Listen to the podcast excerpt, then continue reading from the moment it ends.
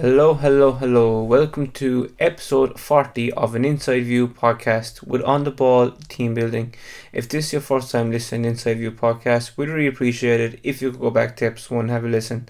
Please do rate, review, tell your friends and family whoever may know about the podcast. It means a huge amount to us. It's amazing. Um, it's actually quite surreal to you know to realise that we're on episode 40. Only seemed like yesterday when we we got this going. Um, we did a first interview with Catherine Dane, the Irish rugby star. Um, she really, you know, took a chance um, with us and, you know, to come on and have a chat with us, and we are extremely grateful. And it just went from there. Um, extremely grateful for all the, the um, guests we've had up until, you know, up until this point, and even going forward, we are forever grateful for, you know, to people, you know, who take their time out, their, and their time is, is valuable um, they have they have other other things going on, but you know, from take time out and come on Inside View podcast, um, mean huge, huge amount to me, and looking forward to catch up with all of them over the next couple of months and years when um when COVID will be a distant memory. Please God. Any interaction that you may have about the podcast, uh, please do tag the guest and also tag on the ball team building on social media. And with big shout out to our sponsors, GRG Sports who are a sports teamwear supplier based in Mayo. Um, if you're looking to to your local club or uh, colleagues in work, be sure to get in contact with the guys there. To be more than happy to assist you in any way possible. And a big shout out to Vintry Harbour Asset Management, who are, as the name says, an asset management company based in Connecticut in the United States of America. Uh, we're extremely grateful and appreciate the support they have given us since they, they've come on board. Um, they've been a massive help, and uh, we'd like to just take this opportunity as well to, you know, to recommend uh, to people if they have any, you know, surplus money lying in accounts at the moment, be sure to get in contact with Vintry Harbour Asset Management. To be more than happy to, you know, give you advice on, on how to manage it and invest your money with the with the hope of getting a good return. Um, their service and their expertise is, is second to none. It's absolutely amazing. And if you're interested in doing that, be sure to get in contact with Andrew O'Shea, who's the founder and owner of uh, Vintry Harbour Asset Management. Um, you can either drop me an email or if you want, you can drop me, um, you can get in contact with us on social media and we'd be more than happy to, to do an introduction there for you. It is now time to round this week's guest, and I'm delighted to be joined by professional rugby player with Doncaster Knights, Conor Joyce. Conor, a former prodigy of Ulster Rugby and Irish underage sides, set up Noggin Sports in 2017 with his brother Kieran. The Joyce brothers combined their passion of sport and mental health to launch a unique headwear range that has since expanded into a clothing line. The objective of increasing mental health awareness for sporting people is at the forefront of what Noggin Sport do on a daily basis. Hi Conor, welcome to the Inside View podcast. How are you keeping during these challenging times?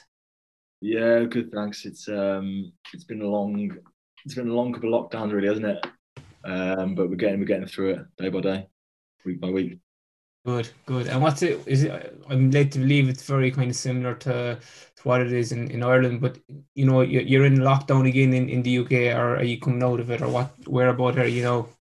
Yeah, we're, we're in lockdown. Um, I think to the fifteenth of Feb. I think it's supposed to be, but I think it's gonna. Unfortunately, I think it's gonna kick on a bit longer than expected. So there could be uproar here, but um, yeah. No, well, I know what you mean. It's it's same here. It's quite testing now as well. You know, I think the pre just this current lockdown has been, you know, probably the most challenging. Um, I say it's because the long, you know, the long evenings and lack of uh, lack of you know bright lights and all that. So, it's, but look, hopefully t- things will improve with the vaccines. Um, look, I suppose we, you know, bring us back to last March. You know, when the UK and Ireland went into lockdown. Um, what was it like for you? Do you know those couple of days? How do you kind of adapt? Um, well, I was actually, you know, what happened like really, really quickly for me. We were actually playing. I was playing with Jersey Reds in the Championship at the time.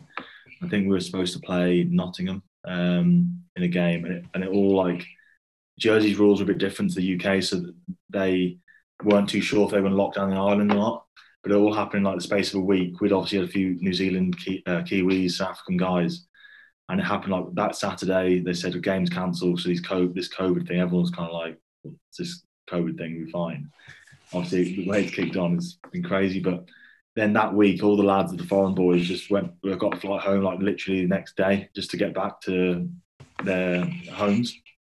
Um, and then we, I kind of stayed around for a bit during lockdown in Jersey. And uh, fortunately, it was actually, I don't know if you've ever been to Jersey, but it's a beautiful island place. Lots of lovely, probably similar to Kerry, but just a little bit warmer.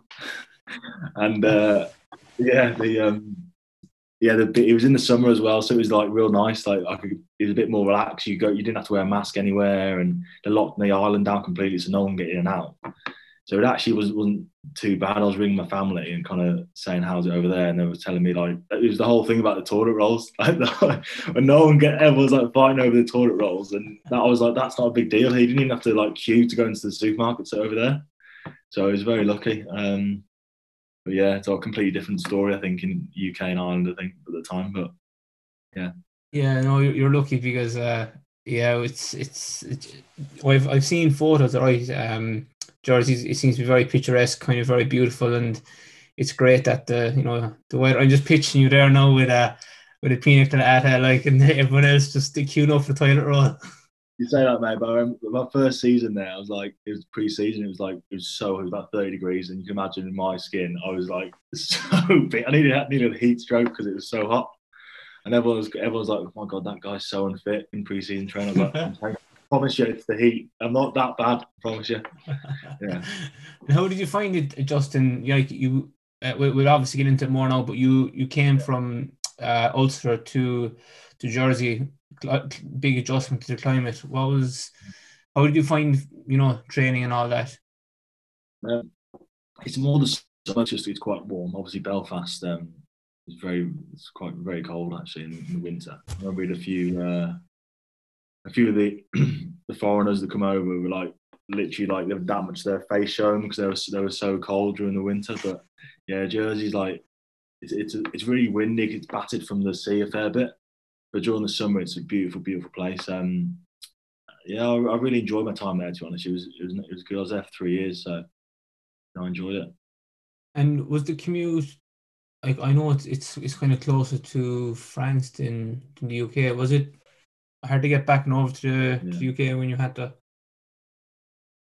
Uh, yeah, that, that was the one thing I kind of wanted to um, move. To be honest, yeah, I, I, you, because obviously rugby you play on the weekends, and you'd normally come back on the on the Saturday night maybe, and then you you know there's no point going over to do something for one day and then training on Monday. So I found that quite difficult. It's been away from my family, trying to run a business as well. Like you know, um, away from where you, where it's based. It was difficult. Um, but yeah, I'm quite, I'm quite close to my family, so um, especially as you get older, I wouldn't see them for months and months. They could sometimes go to my games, but even then, you know, you're only seeing them for like you know 20 minutes for a little catch up. But uh, that's, that's one thing I kind of missed. But yeah, it is closer to France. A couple of times we went over to um, Paris actually, which is nice. Like you get you get the you get the ferry across and then the train down which is pretty handy. It's not it's way like cheaper, obviously, but yeah, I enjoyed that. That's that's savage. It's everything's so close to you, I suppose, over there. You know, you're you're very close to Europe. Um, I suppose we bring it back to the lockdowns. You know, what what what has been the biggest adjustment for you, you know, compared to the first lockdown and, and the current one we're in? Um, I think there was so much, but for me, there was so much speculation. That there still kind of is. Is the season going ahead for my my rugby career? Obviously, I then moved to Doncaster Knights. Uh, had a bit of time at home actually, which was nice. Um, being with my family uh, during that interim period where it was like kind of lockdown, kind of not. Um, but then when it, obviously the national lockdown now, we, have been very lucky to be training, which I'm really grateful for. Um, keep going really, and the club's been really, really good. In fairness, to, to to keep us the, the COVID restrictions and obviously the COVID testing we've been getting is you know it's unbelievable to get that opportunity to be able to go to training each day and it's basically pretty much normal apart from when you finish finish um, in the club. Uh, so if the season goes ahead, I'm like I'm looking forward to it. To be honest, it's been a it's been a challenging experience moving away and, and having a fresh start. But as I said, it's uh, I'm looking forward to it. Good, good, good. And have you know I suppose from the business perspective, what has been the biggest stumbling blocks, you know, since COVID hit? Or has there been any really has it been has it been the opposite effect for the for the business? Uh, yeah, I think obviously it's one of those it's one of those things. It's not a necessity where people are buying uh, like clothing and and uh, or clothing not too bad, but more like the hats and stuff like that. We we do. It's not a necessity. So obviously things have been. Uh, we've had to adapt pretty quickly. We obviously started we started um, creating masks, which were very went down quite well actually um, with um, the start of the start of lockdown. But when I was at home, when I came back for that period just before the season, the pre-season started, uh, it was nice to for the first time in like since we started Noggin that me and Kieran were in the same place for like a long period of time. So we're actually in, in our office, like working together and bouncing ideas off each other, which is it was I actually really enjoyed it. Every day we'd go in down and like you know I've missed I like that idea of like brainstorming things and like just working through things. It's like it's completely different over FaceTime or Zoom. Like you can't quite get that um, that buzz off it. I think yeah. So we, we brought our new um, clothing collection, clothing collection, which is probably the first time we actually spent a bit of time like properly planning it. If you know what I mean? Because we, we haven't, as I said, we haven't had time to to really do the things we want we wanted to. Um, so that that went down really well, which is which is really positive. Um, so hopefully we can do more of that kind of stuff when, when we get a chance. And like, was that was that hard to say it kind of like were you always going to go into clothing, or did um, the COVID force you to you know to bring that forward and go into it quicker? Um, I think it's something we always wanted to do. It's just uh, without being rude, me, me and my brother aren't uh, the most fashionable blokes in the world, so to, to try to put yourself out there and say, okay, we're going to put spend this money on this on this uh, like this clothing collection. You don't even know if it's going to sell or even though it's good. Um, you know, that's it's hard. Like it's very tricky. We wanted to kind of have like a mental health message behind each of our each of the collection, the collection. Sorry, so it's a work in progress, mate. To be honest, yeah. Uh, I think we need ideally we're looking. We need a bit of a maybe someone with a bit of uh, fashion advice or fashion tips I think I think Kieran spoke to a few girls about it and said like, "What do you think of this? What do you think of that?" So that kind of helped a little bit. But again, like it's just it's quite it's tough. But it's tough. Like kind of business. I've found personally, it's quite it's a tough um bit like model to have. Like you have to spend money on on this product, and you don't know if it's going to sell yet. And luckily, you know, we've created a really good following, I think, and people want to get behind and support us, which is really positive. So uh, I do think the designs really do matter, but it's, it's also me they want to support who we are and story and what we're promoting, which is great. Yeah, because that's something that's quite maybe it's just because I was thinking about it over the last couple of months and I might have been googling things and the analytics in the background were was playing tricks on me. But I saw a lot of um a lot of people are after kind of setting up their own um mental health clothing range or clothing range with a mental health trend um, albeit you know not the same. You know, you they might have the same following as as yourselves now, but like it must be very very difficult. Like you said, there must be very difficult, you know, industry to be in the clothing industry because fashion is you know is very big now at the moment, especially when people at home. And again, I suppose the thing, the main thing is they're buying ye and they're buying the message and they're buying they're buying the brand. Um, how did you go about with say promoting it when you did decide on the you know the material and and where to get it manufactured how do you go about you know what's the next step how do how do we get it out there um we we kind of that, for that uh, collection we kind of put an idea we kind of put like a an idea of what the actual collection is going to represent uh, and that was to it was a unity collection so it's about bringing people together uh, um, and support mental health so each of the designs were based around um, subtle mental health messages.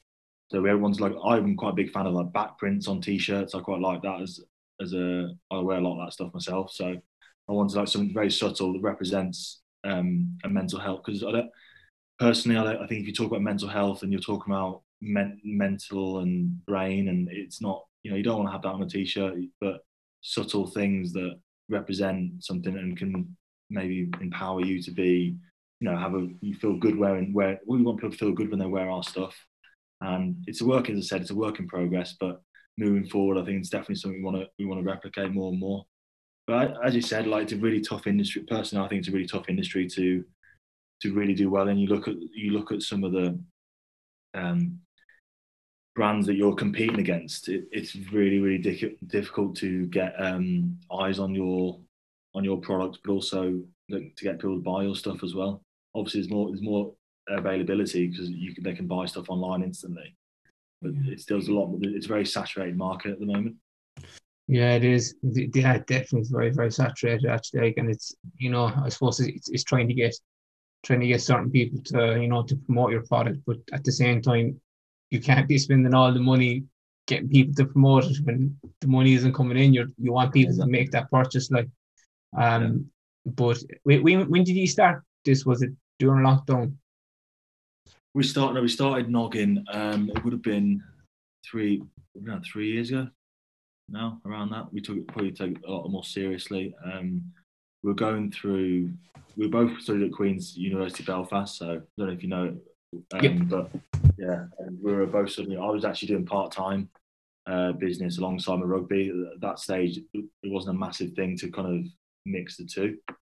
Um, because I was training with the senior team, they were training obviously like during the day, so I couldn't really go to classes and stuff. I did nighttime study. Kieran did normal university, um, and it was we actually graduated on the same day. But during that period we were at uni, we did like a lot of you know entrepreneurship uh, classes and things like that uh, together, like extracurricular stuff. And one of the things was like a Dragon's Den um, scheme, and we were coming up with an idea, me and Kieran. And initially, mate, it was actually we were, we were trying to link uh, concussion and mental health, and also um, mental concussion, mental health, and like that type of thing with sport, and kind of putting all three together. And we're kind of this isn't quite where it's not really linking. You can't really link all three. Um, and it was, I think Kieran was through a lot of tough time. He didn't really speak about it at the time, but he wanted. He was really passionate about mental health, and uh, I think talking about him, if, if, you want me to talk about him, like his experiences, I think he he found it really difficult to open up when he was at university. You know, you, you live in that lifestyle of, of being so so um you meet new people all the time. You you don't really know who you, who you are exactly, and you're supposed to be this really fun guy, but also the, in it behind that facade almost there was he was he was struggling with something probably a bit more quite serious. Um, and it probably only took it was it was actually at Christmas time that I remember it so vividly. Like we had a bit of an argument, me and him, as we, as brothers do, as you can imagine. And uh, I think he, he, he like went like stormed off or something like that, and was just like he think locked himself in his room for like an hour or two. And I was like, something's not something's not quite right here. After like a trivial argument like that, and then that was the kind of uh, trigger, I suppose, for him to kind of open up. And the first, that was the first time at Christmas that he, you know, he spoke to me about this thing he's been dealing with and how low he's felt, and you know he's really struggling to talk about it, and he doesn't know what who, where to turn to. So, uh, you know, we kind of suggested, uh, and at that time, you know, I wasn't. It wasn't a massive. It was people talking mental health. It's not. It doesn't the same extent that it, it is now, which is obviously a credit to everyone who's talking about it. But he was really reluctant to go and see um, help. The university have great uh, resource resources there to if you need anything like that, which is great. But he was really reluctant to do that, and we I kind of pushed him a little bit. Um, and he he kind of went to see a few people from there, and that kind of was the catalyst really to help him get better. And I think I, mean, I don't want to speak from about him, but I think he definitely would say it's it's a work in progress all the time. Like if you suffer with mental health, it's always going to be um, something you have to work on individually. It's always going to be a little bit there, and you just have the tools at your disposal to be able to deal with it. I, it kind of irritates me when people say that you know they, their mental health is perfect all the time because you know yourself you have physical health and you have your mental health you know and as you work on your physical health going for runs or training in the gym you know you must keep checking your your mental health as well and the big thing is like you know you've you've obviously seen in in you know in rugby circles or among your own mates, um, guys especially, they're afraid to kind of speak about it. I don't know that I don't know what it is, but kind of just afraid to to say to you know to say, look, not feeling great at the moment, you know, or yeah. or something's wrong. But definitely, what what you're doing is is definitely you know is definitely promoting it and making it all right to talk about mental health. But uh, no, it's it's it's oh, I suppose what, what, my next kind of question is did you have you ever experienced any was I wouldn't say issues with mental health, but had you any bad times or low times in your life looking back now and you didn't really know what it was until you started looking into it more as a result of you know of of opening up with Kieran? I think definitely um, as a as a younger guy, as you said there, like you don't really realise what you're feeling at the time. Mm-hmm. Uh, but when you have time to reflect on it, you, you realise, okay, this this um, these thoughts I'm having aren't aren't quite aren't quite uh, not, I suppose normal, not rational. You know, I shouldn't be thinking like this. I think probably myself, it's more anxiety for me. It's more like I get quite I'm quite an anxious person. I overthink things quite a lot, and that's that's I personally like know myself and and the work I do myself. I think it's important to, as I said, have tools at your disposal that help ease that anxiety because sometimes it's not. It's always going to be there at some to some level to some extent, but you have to be able to. You know, it's just like if you have an injury, physical injury, you have to work on it, you have to rehab it. I think it's a very similar. I'm probably using a sports analogy because I'm a sportsman, but I'm, you're right, though, yeah. Yeah, I feel like it's something very similar. You have to you have to always just keep keep on top of things and make sure it's always um, been taken care of. I suppose. And I suppose there's something you you touched on there, anxiety. Like I, I, to be honest, looking back now, I do kind of suffer for that from that at times, but I wasn't too aware of it until you know you start talking to people about it and you realize those feelings are are anxiety or whatever but um again it's about having those tools to, to work with it but a lot of people don't and they're refusing i wouldn't say they're refusing but they don't want to have that label it's not a label but you know the way some people can be i don't want to be associated that i have mental health problems and that's not right because it's you know it's just the same having an injury like you know a leg injury it's you just need to manage it and have the right tools at your disposal. Um, I don't know where I'm actually going now with this, but I'm just kind of adding on to, to what you said. I, I completely agree. I think it's as you said before, like especially in male sports, and I know I know exactly what it's like um, Gaelic football and stuff like that. It's, it's very very much of a bravado with it. Yeah, um, you know, really tough as guy on the pitch and all this stuff, and it. I mean, how do you get away from that? That's the that's the big question, and I think that's why me and Kieran definitely wanted to. Uh, uh, that's why, we, as we're professional athletes, you could almost say that hinders.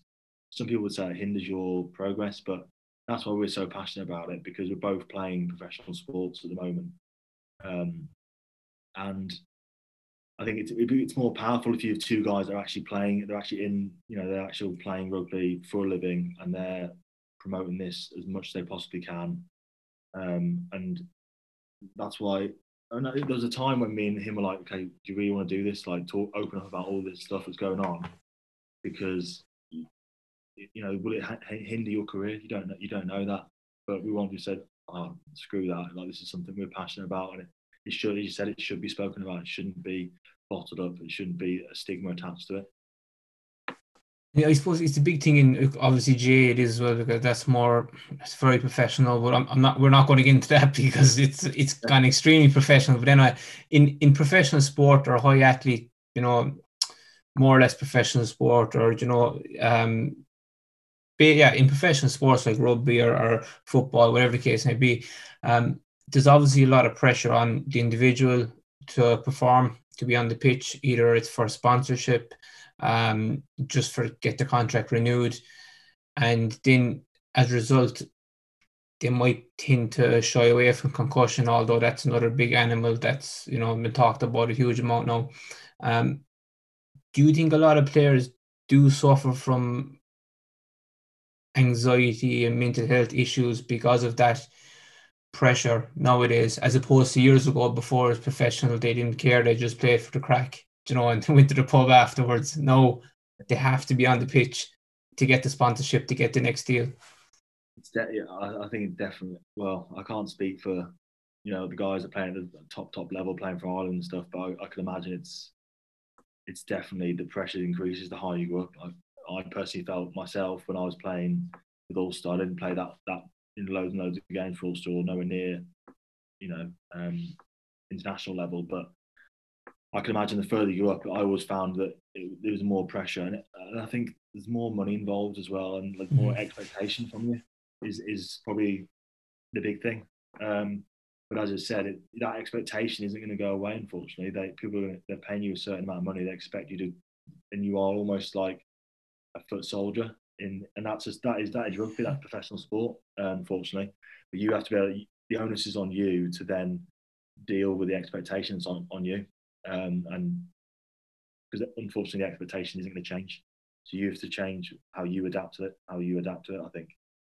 And, and uh, you know that probably leads on to you know having talk talking to people if you're ha- if you are having issues with you know anxiety or whatever the case may be because at the end of the day if it's not going to affect you now it's going to affect you down the line. You know you're going to be it's going to affect you know worry and anxiety and all that does take over eventually. Um but yeah no i suppose the big thing is and again i suppose that leads in, into your brand that if guys are wearing that or girls are wearing your your gear um it could be that little check that oh yeah look everything's all right it's okay to chat to someone else. Yeah i mean the one thing i think we were we wanted to create was a brand where people when they they see it or they wear it they're like oh you know this is a safe environment for me. And that's almost why I want those the, the beanies that we do where we have teams that buy beanies for their club and they support mental health. I think it's a really really powerful message that the club is really supporting mental health and it's almost like a safe environment for people to to open up and if they are struggling with something, it, it's it's not that uh, really strict, tough. Like you should be on the field if you're not feeling great. You know what I mean? It's, it's a safe environment. All the whole club's going to support, um, and that's what we've found. Like been, as I said, as I said to you before we start the interview, like something we, I'd love to do more of, of, of like interviewing clubs and individuals within the clubs and doing more uh, video content around that because you know that, that, that I think that's so powerful to have a group of individuals get behind one person who's in that club who's really suffering from something. Know? Yeah, no, it definitely, definitely is. Um, and just something you, you you touched on there when you started giving insight into into not how you how you started Noggin Sport. Um, you were hoping maybe to connect concussion with mental health and sport. Where did concussion come into the equation? Did had you previous experience in it? Um, obviously I've played I've played rugby now for uh, probably about you know coming up to nine eight years something like that. So I've had a fair few knocks around the head, um, which is I think if any rugby player would say they're not a little bit worried about that, then you know I don't know, but it's part of the game. Unfortunately, mm-hmm. like the hits, people getting faster, people getting stronger, getting heavier. Um, it's part of the game, and you have to you have to be able to do it safely. I think that's why there's so many. I mean, you look at rugby now; it's completely different sports the way it was even five years ago, mm-hmm. Because of all these because of all these regulations. More medical, there's more medical attention around it, which is fantastic, and all the HIA assessments is uh, is great to be able to, have that. Um, but yeah, yeah. I, I, the reason I didn't want to, we didn't go with that because we didn't. I didn't at the time think there was a. I know there's so much stuff around concussion now, mental health, but we really do want to, to link the two together because we're not scientists or anything like that. But we wanted to promote mental health because we're both passionate about it. Have you been affected by Brexit, or have you seen the effects of it yet? Um, it's definitely been the last. Well, this month has been um, challenging to say the least. I think there's been a lot more charges that we've had to incur from from Brexit, um, especially sending our stuff to Ireland, unfortunately. Um, and that's just something we're going to have to con- continually monitor. Um, and yeah, it is what it is. It was, always coming, I think, and we had to uh, we have to just get on with it and try and find a way around it. But as I said, there has it's been a little bit challenging this month, just getting used to it and and making. There's been a, yeah, I don't know. I think there's been a bit of massive backlog of stuff from the from the delivery um, services anyway, which has caused problems. But yeah, we should keep on top of it and keep moving forward with it. I think. Um, yeah. Do you, do you think that do you think that will kind of level out as the next couple of months go by? Hopefully. I hope, I hope so, mate. Yeah, it's just been. Uh, yeah, I hope so. It's just going to be one of those things, isn't it? Where when something happens straight away, it's always going to be a few teething issues. So once we once we straighten those things out, um, um fingers crossed, it, it, goes back to goes back to normal to a certain extent, obviously.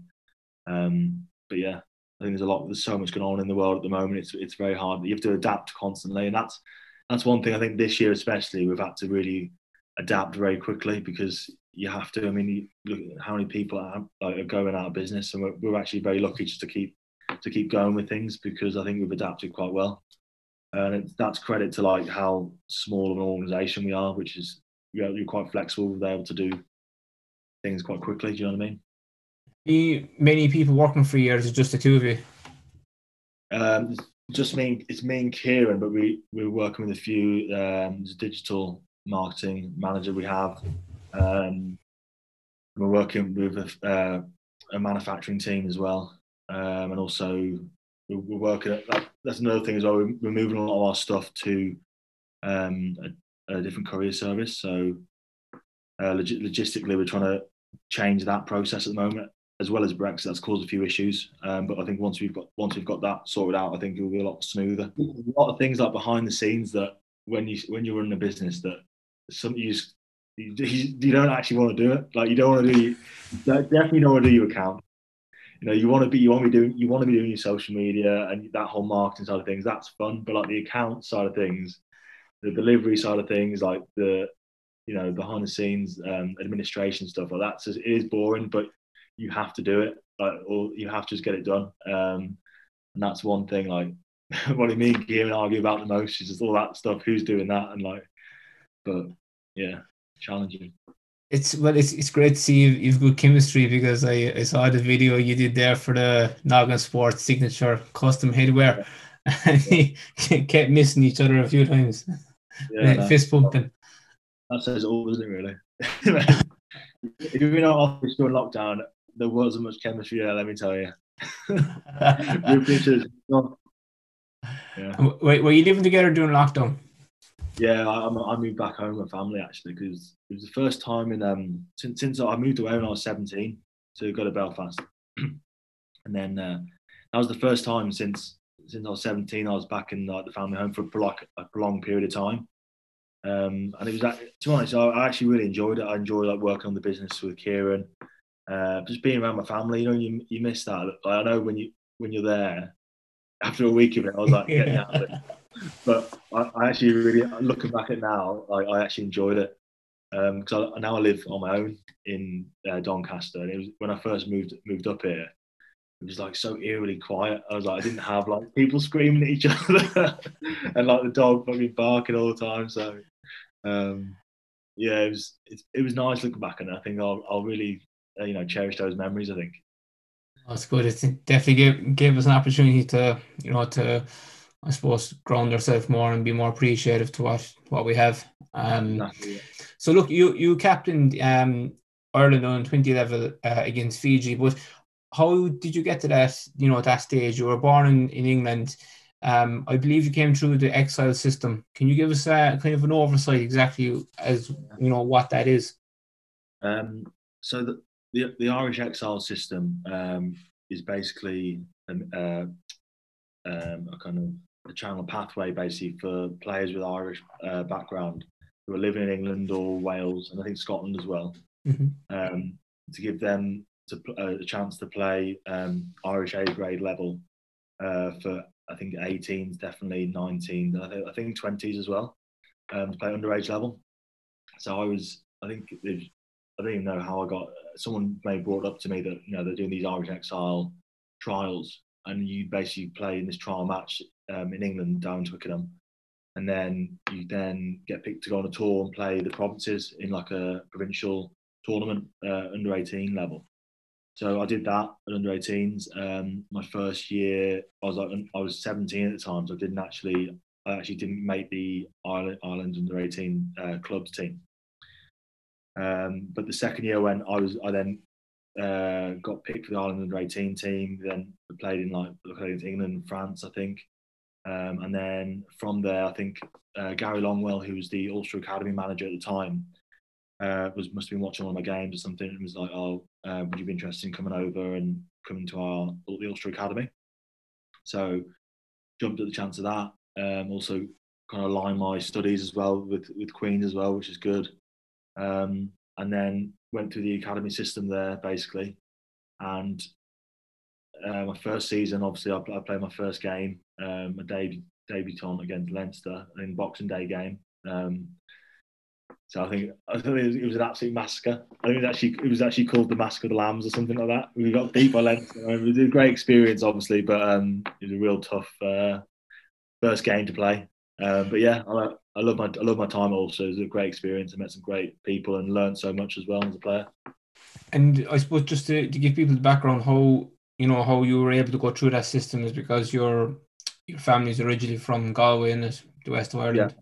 Yeah, yeah. yeah. So um, my family's from all over Ireland really, but my granddad's from Galway, so um, from Connemara. Um, but yeah, so that's um, I forgot to mention. So I played it. Then from there, I went to, to Ireland under 19s. I was captain of the Ireland 19s, and then and then when obviously went to the Junior World Cup um, in the under 20s. Played at Six Nations and a Junior World Cup in the summer, which is looking back at it, I think it was such an amazing experience. And I think any young Irish players out there that get a chance to do that, um, it's incredible. Um, I loved every minute of it, um, especially the, the Junior World Cup. Like previous years, I think they went to South Africa and New Zealand, but I'm not saying it, it was bad, but we went to France. It's a bit of a difference, um, but still, it was a great experience. And, I think in our in our group, we played with, against like Australia, uh, New Zealand, and Fiji, which is amazing. And there's some really really good players we played against, but also in the Ireland team at the time,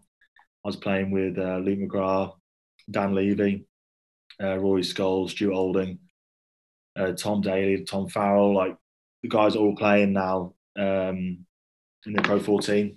Alton Delan. Like, Were you with Alton there? Yeah, yeah, we played with Alton. Um, really good guy. Alton has gone really well with him. But yeah, it's great to see those those guys flourishing now and and getting their getting their chances, which is great. Yeah, I was actually is uh, uh, this is my claim to fame with Alton. Um, I was in school with Alton in, in secondary yeah. school, and uh, I went to one training session, and uh, I was told, you know, you're told how to tackle. Like, I, was, I never played rugby before, and I was put up against Alton, like, and he absolutely oh, yeah. leveled me. I was. Yeah. I was in pain for a couple of days after, like, and I actually had him on the podcast a couple of weeks ago, and I brought yeah. it up to him, and he, poor fellow was mortified. He couldn't remember it all. Yeah. but uh, just uh, it's something I came across as well. Uh, you hold the record for being the youngest uh, debutant. Is it youngest player ever to represent an Irish province province in the league at 18 years and 174 days? Is that still the case, or has, has that been? I don't, I don't actually know. It seems like the players are getting younger, younger and younger now. it was a, a long-standing record, I think, for a long time. But yeah, I was, I was really grateful for the opportunity. Actually, um, the Brian McLaughlin game. It was a really at that time when I was coming through the Ulster system, it was a really uh, unbelievable group of players that Ulster had at the time. Like I was working with Stephen Ferris, so he was he was just coming back from injury, and, and kind of to have a guy like that to aspire to to be like it was really um you know it's great it's great learning experience and to to have there's some really amazing players like you know training with Ruan Pienaar for every every day was amazing and Johan Muller and guys like that like Nick Williams like you, you know you can't ask for more than that. And you learn a lot from these guys they're so helpful.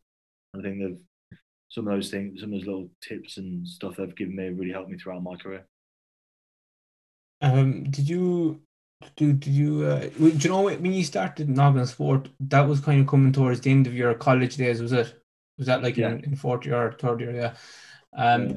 do you want to kind of give us an insight into those first couple of months I know you touched on how you know how it came about was it but those first couple of months was there you know when I started my business like I was absolutely buzzing like I'm going to do this this this and in three months I'm going to be here but then the world, you know, the realization is not all it's not all that easy. You know, it happens. Yeah. Um, first of all, we how do you come up with the name Noggin and and just kind of lead on from there?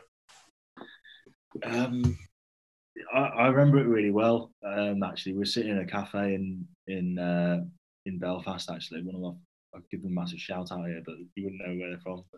yeah, but um, yeah, we were sitting in a cafe and we used to go there all the time, and, and we were just coming, we were like, instead a brainstorm idea, and let's write some ideas down, some names. We're obviously trying, we're trying to link the head and the mind to sport.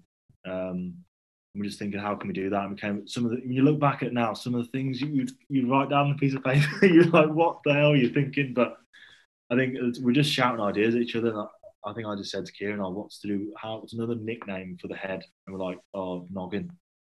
And then it, it was kind of like, when we first started it, no, I personally think it's a really good name. But when you first come up with something, you think you don't really think much of it. It's, not like that eureka moment. You know what I mean? Yeah. But um, I, we just kind of went with it. Like we we need a name. Let's just go with this. Um, and to be honest, when we first we wanted to come up with an idea like that, and we, the Queens are really good at like with the entrepreneurship um, scheme we're going through. They're really good at putting you in touch with people that could help, like give you ideas and mentors and things like that. But a lot of the time, we go to these people and, and they'd say like that's that's not really going to work. That's not really going to. Um, people aren't really going to connect with that. Um, and that, to be honest, for me and Kieran, I think that kind of spurred us on a little bit more to make it more of a um, more successful, I think, and we push it, kind of motivated us a, a, little bit more to, to push it as much as far as it's, as it's gone. I suppose you, you sat down and and um, did up a big big business plan and went by the business plan and everything. Yeah. well, I wish I wish I wish I wish I could say that we did, mate, but we didn't. Really. We're all in the same boat. Don't worry. yeah, yeah. I think, as you said there, like if you know, in a dream world, it's going to be this perfect thing, and it's going to be you do this, this, this, get to here, and that's how it works. But unfortunately, it doesn't work like that. And as I said before, you've got to adapt really quickly yeah, to things. Um, like, you know, and things. Look at the world we're living in now. How would you ever plan for that in a business plan? Probably definitely not. You, you know, when you start out, was your target market always going to be? Was it just initially rugby, you know, the rugby community, and then work on from there, or how did it happen? Did you just start connecting to your friends? Yeah, I think obviously we knew a lot. We initially started in Belfast, and we knew a lot of guys that played in that. You know, the clubs around Belfast is probably like five or six uh, that were playing in the All, All Ireland League. So we initially wanted to just get them out to those um, those clubs really because we, you know we were both playing at similar level at that time and knew a lot of people. Um, so I think initially it was just to to promote them through that really, and it kind of we didn't really realise that you know all these teams play uh, other teams, and they're now saying to us, "Oh, they've made messages on Instagram and say like, oh, can we get some of these hats?" And we're like, "Yeah, okay, we'll make them up for you," and blah blah. I look, I look now. I look back at some of the things we were doing in terms of trying to market our brand and the way we were going about things. It, it's uh, it's just. It's just funny. Like it's just really funny how you adapt and you change. And you learn. You're always learning, and probably in a year's, two years time, I'll look back at the way we're doing things now and think, how, why are we doing that? Why were I spending all my time doing that? I could have done it this way. Do you know what I mean? And that, that's just that's just hindsight, I suppose. But I'm I'm really big into reading books on how to improve uh, the, the business and how to improve, trying to understand businesses. I, I really enjoy that. So I think doing the reading about that and it'll help me improve my own business and take it into my own um, scenarios. Yeah, no, it's it's it's gas. I'm actually glad now you said that. That you know you're looking back at things you did a couple of years or a couple of weeks ago, or you know about a year ago or whatever. You're like, what the hell was I doing? Because I'm the exact yeah. same. I'm, I'm looking back at earlier posts. I'm like, oh, geez, I should delete that. No, but but I won't. But uh, no, look, we're all the same. Look, it's I suppose that's the great thing about business that you're constantly evolving and constantly learning. Um, and the big thing, I suppose, would, would you be big into you know networking and growing your brand that way as well. You, like, would you agree that networking is very important in in business? Oh yeah, massively. Um, I think it's really important to share ideas with people. They, it may not be a different business, but you can learn so many different things off what they're talking about. It's something that applies to your own business, um, and that's why when I when I said like reading books on and looking at case studies of other businesses and how they do things, you can learn a lot from them, even though it's not to do with your industry. Do you, do you know, like you know what I mean by that? Yeah. So, um, yeah, I think it's important just to like always be open to learning. No one's the finished article, and all, you got to always get better, and then you can't go wrong. You always improve and grow. And look, this I know you touched on this uh, in a recent vid- video. I think you did, but uh, you know you're 26, I think, aren't you? Uh, 27, unfortunately. Are you 27? Yeah. yeah. I, no, I, I thought you were 26. Sorry. Um, no, I, I'm 26 now, so that's grand. I feel young now here, so it's all right. but you know, you know, you're we're more or less the same age, but yeah. it must be extremely difficult for you know for younger people now growing up. You know, back in our day, it was Bebo, you know, and, and messenger and, and all that, yeah. But it must be extremely difficult for you know for younger kids and teenagers growing up because again it leads on to that, that anxiety because you have anxiety because you're looking at other people on social media, you're comparing yourself to them. How do you kind of number one how are you, you know, because naturally in a business, we need to be on our phones, you know, we need to be on social media and been on it too much, it can eat into our life. How do you allow time for yourself? Um, I personally like set restrictions on on certain apps. So if I go if I go over that, then it'll like lock lock me out kind of thing. Um, but I I kind of take be really consciously if what I'm what I'm engaging in the content I'm engaging in. Like if it's stuff for work, then or I'm trying to learn like pick up on ideas or trends and stuff like that, or I'm posting stuff, um, then I want to consciously know that it's to do with that. But if I'm just engaging content for the sake of engaging content, I want to consciously feel like I'm doing that, so I stop myself from doing that. But as you said, like it's, so difficult because these these apps are obviously made for, to make you stay on it for as long as possible. Um, and it, I think you know these you talk, you're talking about the younger generation now.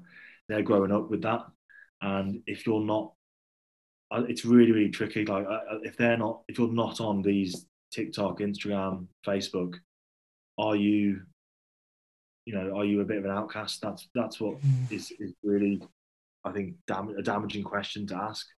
Unfortunately, because is that the modern world we live in now? Like you just have to have you have to be posting stuff all the time, whether even if you're like really, really not not happy and you're posting stuff that you are happy. That's what that's what I think is it could be a real problem. People are showing their best life all the time, and it, is that necessarily true? And people are going to think this person's perfect and they're they're great, but inside they're actually really suffering something um, quite deep and personal. One hundred percent, and I do, you know, I do think that's the way things are going. Um, I'm kind of the same as you. You, you try to stay away from your phone, and if you are on it, try to look at stuff that's you know that's going to benefit you in the business. But it's it is quite difficult, and um, I, unfortunately, I think there's going to be probably a lot of you know, I mean, I wouldn't say there's going to be a lot of anxiety and and stuff like that's probably going to come from you know going to in the younger generation because you know, they're either on Snapchat, Instagram, and they're always comparing each other, and especially when they're looking at influencers over in uh, over in Dubai and things like that. It's uh, yeah. it's it can be quite quite challenging. Um, but look, what, no, go yeah. on. Sorry, what you want to say? No, no, no go on. It's, it's, it's, you, know, you talk about the influencers. I think it, it's. I think if you if you're an influencer, you have to use your voice for good, um, because you're an influencer because you influence people. Um, and it's important to, to note that and also to use that to help people as well. I think there's a lot of really there are people give influencers a real hard time, but there are a lot of good influencers who are doing a lot of positive things. Um, and it'd be great to see more of those. Um, and I, I know myself, I try and follow people like that that I actually really like, and they're actually make, benefiting me and making. Yes, there was an element of they're living a great life and stuff, but at least they're promoting a positive message, for example. Yeah, no, it's definitely. I definitely agree. Once they're promoting a positive message, it's it's it's definitely good. Um, you know, when you de- like do you approach influencers and all that, or do you just kind of leave it leave your your brand grow organically? Like, are you targeting certain influencers or certain rugby players to promote the brand, or is it more organic reach? Um, we did it. We did initially uh, to help us grow a fair bit. Um, if I'm honest, but um, I mean, recently for the, the, the Unity collection we talked about, we wanted to um, reach out to um, more like fashion bloggers, mental health bloggers, basically that are really creative people um, that, that were able to create really good um, content on on some of our clothing. So we wanted to really um, burst into life with that when we kind of went live, um, and some really like really talented people out there that have that um, are really like growing their account, as I said, through positivity, uh, and also doing some really creative stuff. So that was something we made a conscious effort not just to not just to use sportsmen because we want to use or reach out to people that could really um, promote our, our brand in a different way.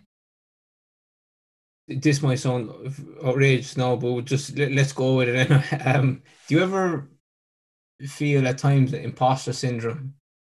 I think it's natural enough, do you know, the fear that you're going to get found out, but found out about what? I suppose naturally everyone does. Like I, I put my hand up, I do at times. You're wondering, am I going to, is this going to end sooner or something like that? Um, I know, I can't even know exactly what you're it's know what you're talking about there. It's, it's one of those things really because especially because we're talking about mental health and you want to try and promote a positive message all the time, but the reality is you're not always having a great day and you're not always like this uh, giving these positive messages all the time because sometimes you're not you're not feeling great and that's that's important to note as well like it's not always going to be perfect but um, we want to just create a brand basically that can really promote positivity and promote mental health awareness, good or bad. If you're having a bad day, that's okay as well. Um, but it's important not to, ne- you know, the next day or the next day be even worse. Just to note it and, as I said at the very start, like have these tools at your disposal to be able to be able to deal with these these tough times and to know oh we wanted to create like a, a community of people together. And it, like personally, would you ever feel the imposter syndrome aspect of things. Do you know, the people that might be like, um, we, we ever feel like people start giving out to you, or what do you know about about mental health and things? Yeah, that, that, those people. One thing. I, yeah, no, I, I know that, that that's I kind of I do feel that, especially we're talking about. um so, you know, we're trying to create uh, content around that, and some people look at that and think, "Oh, what would you know? You're not you're not a doctor or anything like that, and you're not um, you don't have any credentials to say that you can give mental health advice. But my personal opinion would be that we're trying to create uh, a positive message, and I think it's definitely better than doing nothing. If you can use, as I said before, if you're an influencer, you can use your influence for good. I think it's a lot better than doing nothing. Because when we first started Noggin, um, we wanted I myself suffered um, a little bit of bullying through school and things like that. And if I had two young guys, especially young athletes, that were promoting this topic, and who I thought, you know, look at their look at the lives they're living, um, and they're promoting this topic, and they've been through some tough times and have got themselves out of that shit. And I could be that one person. who, it would have inspired inspired me to be to get through the next day or the next day after that. Um, and I think moving forward, having a podcast here, I think me and Kieran definitely want to promote that side of things. Um, but it's something through positivity, I think, can make a big, big impression on young people, especially we're, we're home lockdown as a, uh, a young young guy who was walking down Uh, school finished and he's walking by himself and his earphones in, and everyone else is in their little groups, and this this young guy was by himself, and I just said to Kieran, I'd I'd love to have a podcast. This guy flicks on me and you talking absolute shit or just talking, you know, whatever, really inspirational stuff. And he could listen to that and be like, oh, you know, I've had a really shit day. No one's talked to me, but I'm gonna, I'm gonna go home. I feel really low. But when I put these guys on my ears, it makes me feel really good about myself and it perks me up for, to go the next day. And that's something I we haven't, we haven't got to that stage yet because we haven't got enough time um, to do that. But I think it's definitely something I, I'm really passionate about and I want to push as much as we possibly can. No, very good. No, definitely, definitely, one hundred percent. I know what you mean. That, yeah, definitely. It's, and it's it's especially when you're a teenager when you're a guy. You you know you're very exposed and and you know vulnerable. It's it's difficult because I totally understand where you're coming from. You know you're put down and bullied and all that. And I suppose you've the it's the it's the lack of identity as well. To know that you don't really know, know what you are. Yeah. Yeah, it's, yeah, it's it's definitely definitely uh, definitely challenging. Um, we're, we're getting through. No, sorry, no, but all the questions, but it's it's nice to discussion. Yeah. Um, Noggin Sports, you know, it's it's you know to promote mental health. Um, is there any other mental health companies really in in, in uh, Ireland, the UK? I know there's Loose Heads. I came across that, but that's more rugby orientated. I think is it. Yeah, um, they're they're working in the UK. Um, similar similar kind of thing to us, I think. Um, yeah, but Yeah, I, I think there's a few th- uh, companies in Ireland doing a similar thing, which is it's great to to promote the topic as much as you can, um, you know, and pr- promote awareness of it. Good, and you know, it's, since you started the the platform, um, and you know that that community, have you had many people reach out? And if so, what kind of de- demographic? Without obviously going into too much details. Um, our demographic kind of ranges between maybe 19, 20 up to uh, more majority is up between 30, 19, 20 to 30, that kind of range. Uh, and it's it's very like pretty much half and half between male and female. Um, I think I just talk about people reaching out. That's uh, that is a people reach out all the time, and and which I think is a really positive thing. Like they're reaching out to our account and and messaging us and saying, you know, I've had a really tough day, or commenting on a photo, or and it's great to see other people engaging with each other on on our posts and things like that. And that's something we would love to see more of is people sort of creating that community where people are respond responding to each other and getting you know perking each other up if they're having a bad day or giving each other advice um, from their own experiences. But definitely, it's, it's something that we'd love to see more of people reaching out and and getting in touch with their own experiences. And you, you like you encourage people then to you know to supposed to talk to the Samaritans or talk to you know organizations depending on on the circumstance. Yeah, definitely. Um, as I said before, we're, we're obviously not um, trained in, in, any kind of mental health. Uh, we can only speak from our own experiences. Um, so if, if, you're going to, to speak to someone, definitely reach out to those um, services. Mm-hmm. Well, definitely, definitely. And we, I know it's extremely hard to, to answer this question, what I'm going to ask you, but because we're in the middle of a pandemic and things are changing so quickly, but where would you like to bring the business in the future? Um, yeah, as you say, it's always going to be changing. um, this moment in time, we'll say. this moment in time, right? Okay. Um, I think moving forward, I'd definitely like to do more stuff. Um, as you, as you said there, you mentioned Samaritans and something like that. It's definitely something.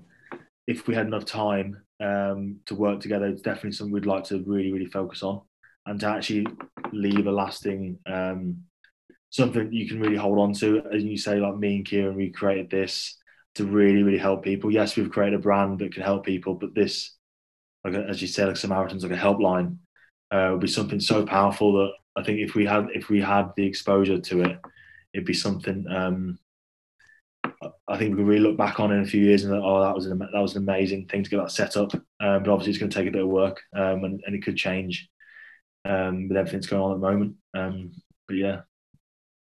Would something just bouncing ideas off you? Would something maybe having like, or maybe you have it already, but ambassadors in in different sports, and you know, I know you have um, Sean O'Brien is wearing some of your gear, and you've you know players like that. But even bringing it down to you know county by county or region by region, people at grassroots level you know, to encourage to promote your product. But that probably takes. I wouldn't say sorry. It's not to promote your product, but to promote your message. Would that be something yeah. you, you look into? Yeah, as that's another thing probably you probably mentioned there is is going into schools and clubs um, and with those ambassadors that you talked about there and, and kind of sharing their own experiences and ideally sharing our experiences um, and uh, you know you have these young young adults that are looking up to these people and as I said, they have so much influence on these people, and it'd be great to promote that positive message. But it, it's our business is so difficult because we're so we're, we're, we were playing professional rugby, so we're not always doing it. We're not always in the business. Remember, it's a more we get home training and we work on it, and it's, never going to be what exactly. And with me Kieran come to terms with that.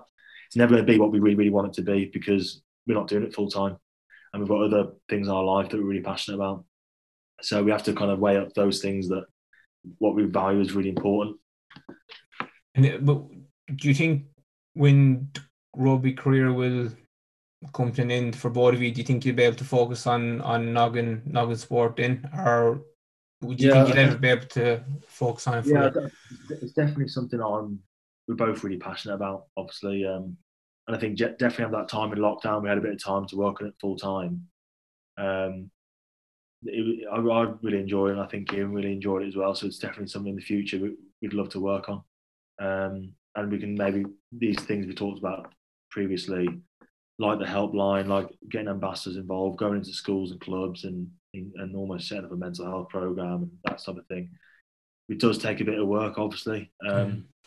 It'd be amazing to be able to do that in the future, but we'll see. We'll see what the future holds for us. You went to, to Doncaster. You uh, moved to them recently. How you finding settling into the club? Would you have known previous players there? I know actually Johnny Sexton's brother plays there. Does he still yeah. play there? I could be wrong now, but yeah, yeah, he's a, he's a good friend of mine. uh, so he's he's moved here. Uh, there's also Mark Best as well from who's in Austria with me. Um, so we've got a really good squad actually. Um, we played Ealing at the weekend um, and lost by you know that was our first game in a year. So I think the lads are very sore today, but uh, it was a, it was a good game. It was close. I think we're playing Saracens in um, not this week, next week. So that'll be really enjoyable playing against some of their stars. I think um, really interesting game, but looking forward to see. Hopefully the season goes ahead. We're not too sure what what the season holds yet, but um, it should be just loving getting back into it and loving being around, like almost going to work. Really, it's just good having that structure to your day. Brilliant. Brilliant. Look, on, on that note, I, I took up enough of your time. And look, Conor, I really appreciate you coming on and taking time out um, to come on Inside View podcast. Look, best luck with, with Noggin Sport going forward and best luck with uh, your career with in rugby. And hopefully you'll you'll be in Saracens there in a couple of weeks' time. Yes, well, cheers. I hope you enjoyed the interview with Conor. Uh, very interesting, down to earth guy. Um, was very honest as well, open about um, the challenges they've had since they started and how they're adapting to Brexit. Um, and also, I think we get a great insight into, you know, into the story of Noggin Sport. Um, and you know, it's it's clear from from talking to Conor that mental health is, is something that extremely close to his heart, and I I'd, I'd imagine it's, it's extremely close to Kieran's heart as well. Um, and it's great to see the boys doing extremely well, and hopefully this will this will continue as well. And we'd like to take this opportunity to uh, to thank Conor for coming on Inside View podcast. Um, for we're extremely grateful, and we wish him the very best luck going forward with with Noggin Sport and uh, the new clothing line they, they launched there recently. Look, that is all from us on this week's podcast. Please do get in contact with the show if you'd like to interact in any way possible. Um, you can email the show info on the ball teambuilding.com or you can contact us on social media. You'll find us on Instagram at underscore on the ball team building. Over on Facebook, it's on the ball team building. Over on LinkedIn, it's on the ball team building. Over on Twitter, it's at we are on the, ball too. That's the digit two and we're also on TikTok. You'll find us on the ball team building. Have a lovely week and be sure to tune in again next week we have another exciting guest. Till then, stay safe and remember, cred unat fan. Talk to you all soon and thank you all for listening.